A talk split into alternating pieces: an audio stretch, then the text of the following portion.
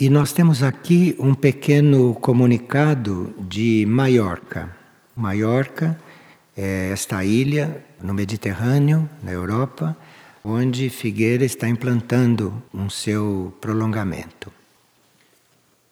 Lá eles já estão trabalhando, recebendo vários focalizadores, lá estão reunindo grupos de oração formados por seres de Portugal, da Espanha, da França e da Inglaterra. Esta ilha fica no Mediterrâneo, é uma viagem para chegar lá, e que eles estão procurando compreender melhor o seu posicionamento dentro da Europa. Principalmente o grupo de Portugal está necessitando de um trabalho de perdão e de reconciliação. Nós estivemos falando da necessidade do desapego, não é? Para estarmos mais em contato com forças superiores. Mas perdão e reconciliação são coisas primárias que nós teríamos que trabalhar.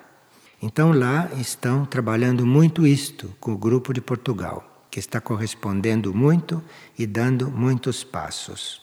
E já fizeram um encontro e agora estão programando outro para o mês de outubro, com os mesmos temas. O centro está indo muito bem. A segunda informação que veio de lá é que estão realizando os encontros com as pessoas hospedadas em hotéis, porque os encontros têm presença até de 140 pessoas e não há possibilidade de acomodar todos na casa mas que estão se valendo dos hotéis para isto e que tudo está se realizando normalmente.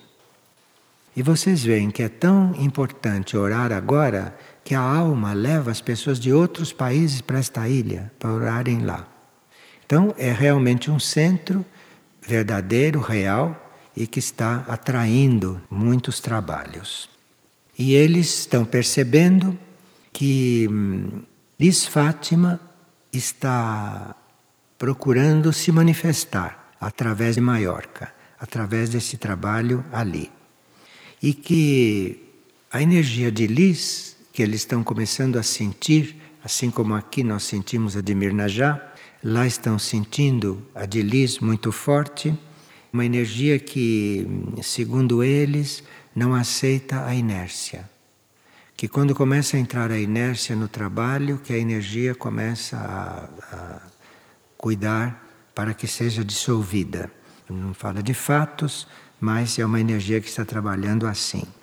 E que eles têm sentido muita vitalidade e que hum, a energia tem afastado tudo aquilo que não pertence à manifestação, inclusive tem afastado pessoas que se aproxima e que a energia afasta.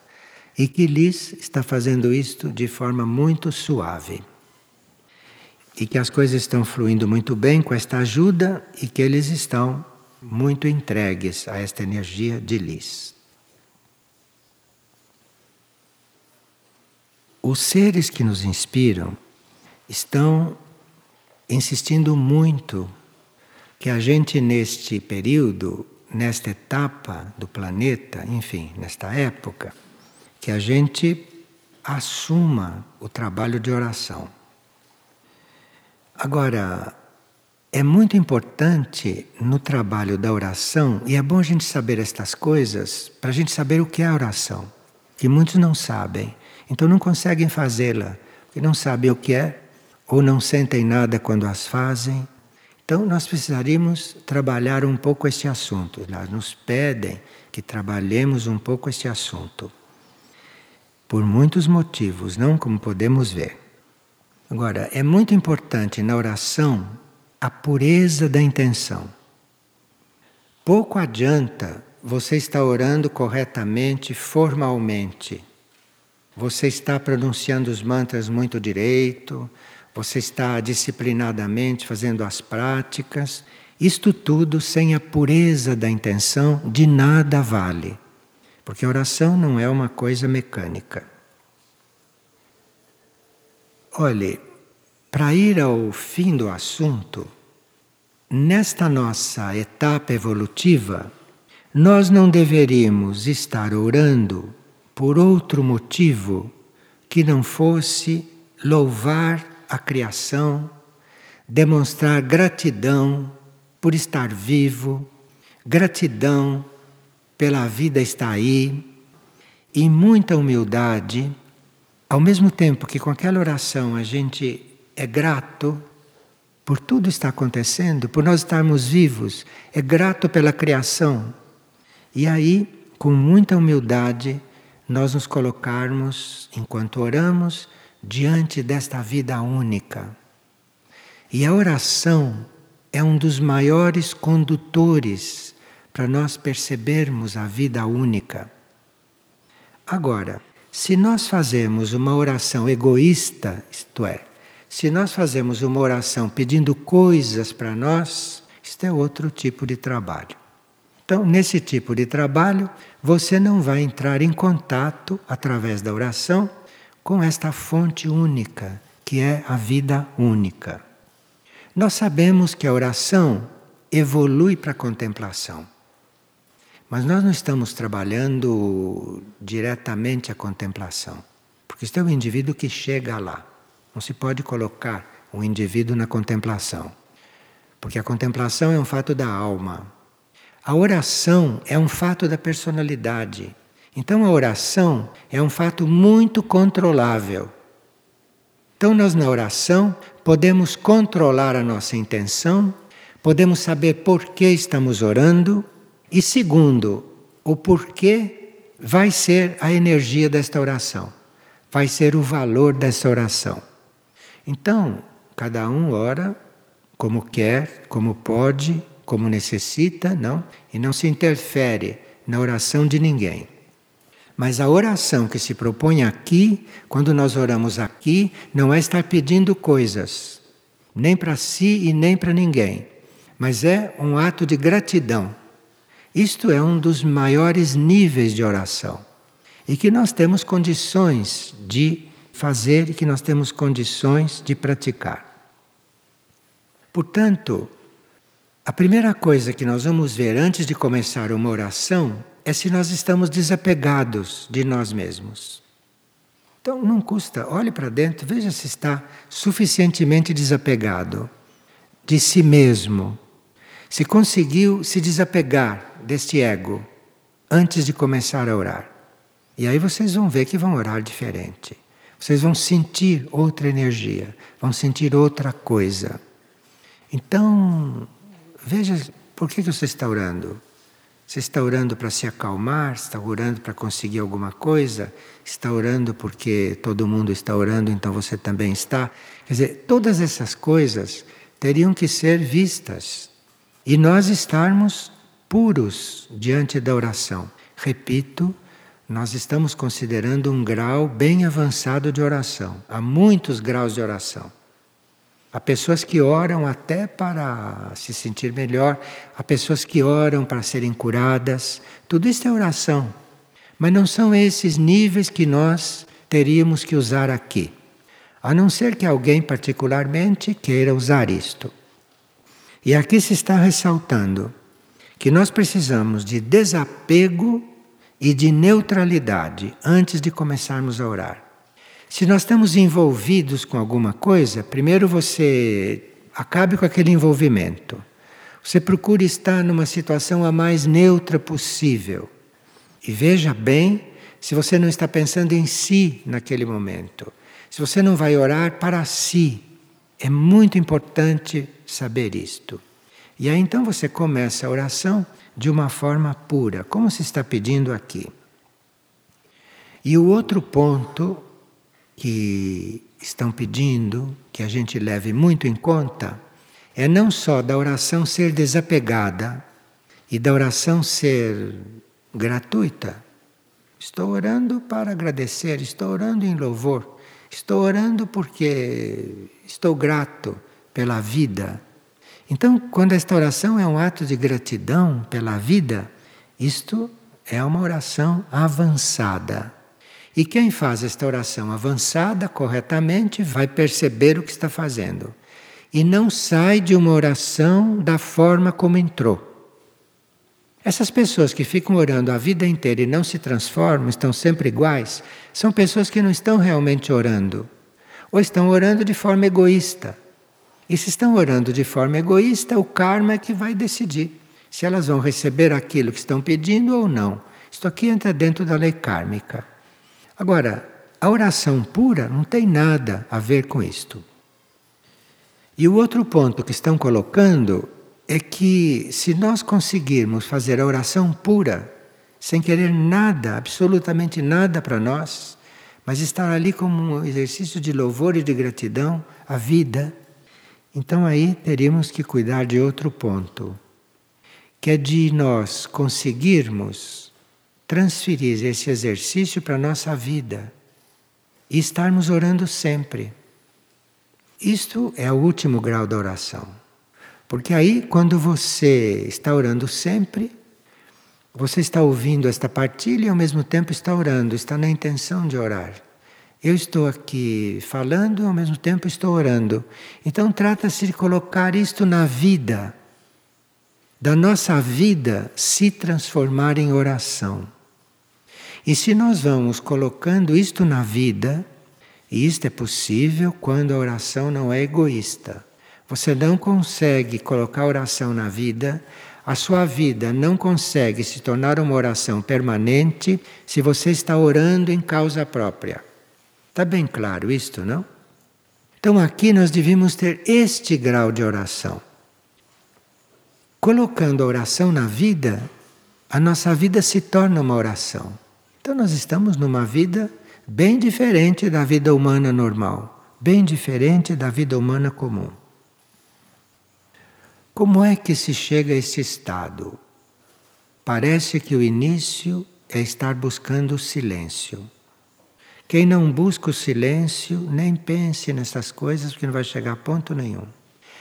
O primeiro ponto é buscar o silêncio, amar o silêncio, não interromper o silêncio quando o silêncio está presente e respeitar o silêncio respeitar o silêncio do outro, respeitar o silêncio no próprio ser, respeitar o silêncio do ambiente, cuidar do silêncio. Isso não quer dizer deixar de falar, deixar de fazer coisas por causa do silêncio, porque isso é uma atitude interior. Mas é o silêncio que conduz a este estado. Quem está muito necessitado de falar com os outros, de encontrar os outros, de, de essas coisas todas, mas nem pense nisto, nem pense nesses graus de oração. Nós temos que ter optado pelo silêncio.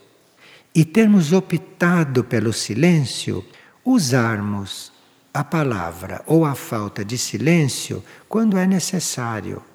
Porque aí vamos saber usar. Aí nós vamos até aprender a conversar, vamos aprender até a falar em silêncio sem romper o silêncio. Imagina que ajuda que se dá para o outro. Então, uma conversa não deve ser uma coisa agitada que está agitando os corpos do outro. Mas nós podemos fazer tudo isto em silêncio. Isto tudo faz parte desses graus de oração. Claro que aí nós vamos orar com alegria. Porque se quando nós oramos, não sentimos alegria, ainda não estamos orando. Junto com a oração vem alegria, vem uma alegria interior de estar orando. Mas a alegria interior só pode acontecer quando nós não estamos orando egoístamente. Então, isto aqui está tudo concatenado. Nós temos que ter este quadro geral para podermos estar orando verdadeiramente e orando a serviço. Alegria não quer dizer você ficar rindo, sorrindo, gargalhando. Não, isto não é alegria. Isto pode ser até nervosismo. Nervosismo. E que você chama de alegria. Então, alegria é algo interior. Você pode estar expressando alegria, você está transmitindo alegria, você pode estar irradiando alegria e naquele momento não está sequer sorrindo. O sorriso é uma demonstração de algo. mas não quer dizer demonstração de alegria. Cristo nunca sorriu em toda a vida dele. No entanto, não se pode dizer que Cristo não tivesse alegria dentro dele. Isto são coisas que nós temos que educar em nós, que temos que nos formar. E isto é o que estão chamando a nossa atenção. Porque a hierarquia está vendo que nós somos um grupo empenhado, que nós somos um grupo, desculpem a palavra, sério nesse sentido. Então a hierarquia está contando conosco para orarmos, porque uma oração verdadeira, uma oração real, mesmo que a gente não tenha nenhuma finalidade com ela, a não ser louvar, uma oração verdadeira sustenta o planeta. O planeta, em certos momentos, poderia ser sustentado nos seus momentos de maior crise se a humanidade orasse. Se a humanidade orasse. Então, isto é muito importante. E é aqui que nós temos que chegar. Oração real é serviço. Oração real é sustentação do planeta. E nisto há muita alegria. A alegria está incluída em tudo isto, como vocês verão quando conscientizarem e derem aquela volta na chave de vocês e começarem a orar de outra forma. Quem ora descobre uma forma de chegar ao único e de evoluir sem sofrer.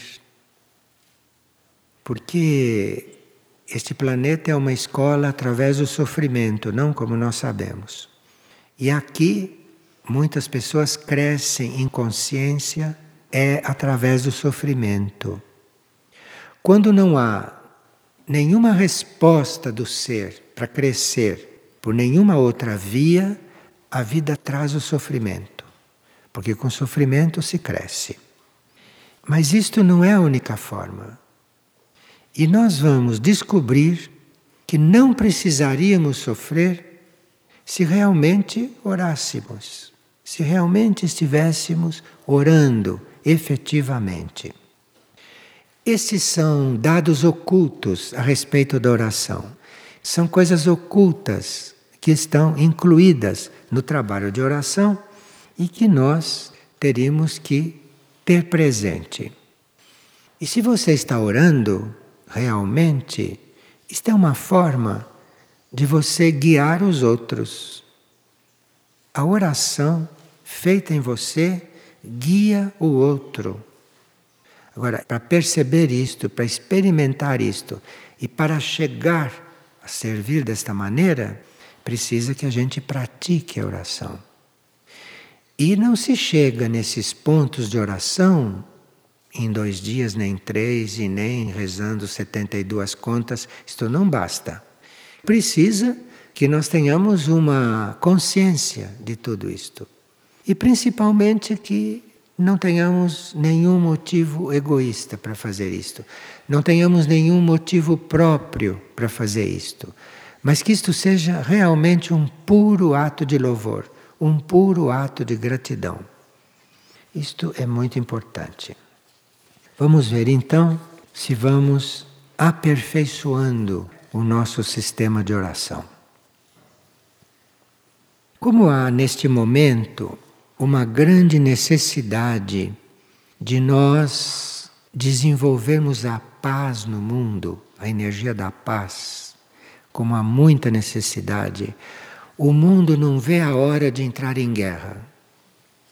O mundo está fazendo tudo para entrar em guerra, tudo. E para segurar esta guerra, vocês não imaginam o que está sendo preciso. Porque o mundo quer entrar em guerra.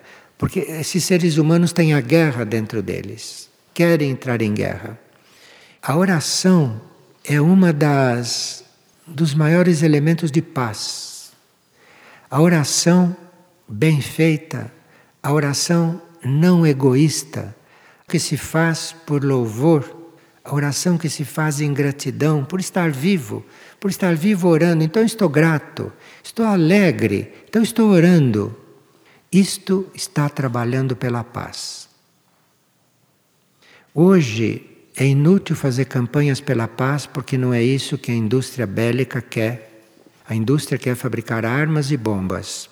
As grandes indústrias que comandam o mundo querem fabricar armas e bombas. Então ninguém segura isto. Mas deve haver uma forma de trabalhar pela paz. Pela paz interior e, a uma certa altura, a paz está aí para nós realizarmos. Inclusive, o nosso núcleo em Maiorca chama-se Casa Fraternidade da Paz. Tem a paz no nome, por sugestão das hierarquias que estão presentes lá. Então é muito importante o trabalho de oração. Mas se lembrem, não deve ser um trabalho com motivo. Você está orando porque está orando. Isso é um louvor. Isto é recebido pelo alto como um ato de gratidão. E aqui entramos realmente no caminho da contemplação. A alma entra no caminho da contemplação. E aí estaríamos realmente mudando de ponto. Mudando de ponto no nosso processo interior. Obrigado.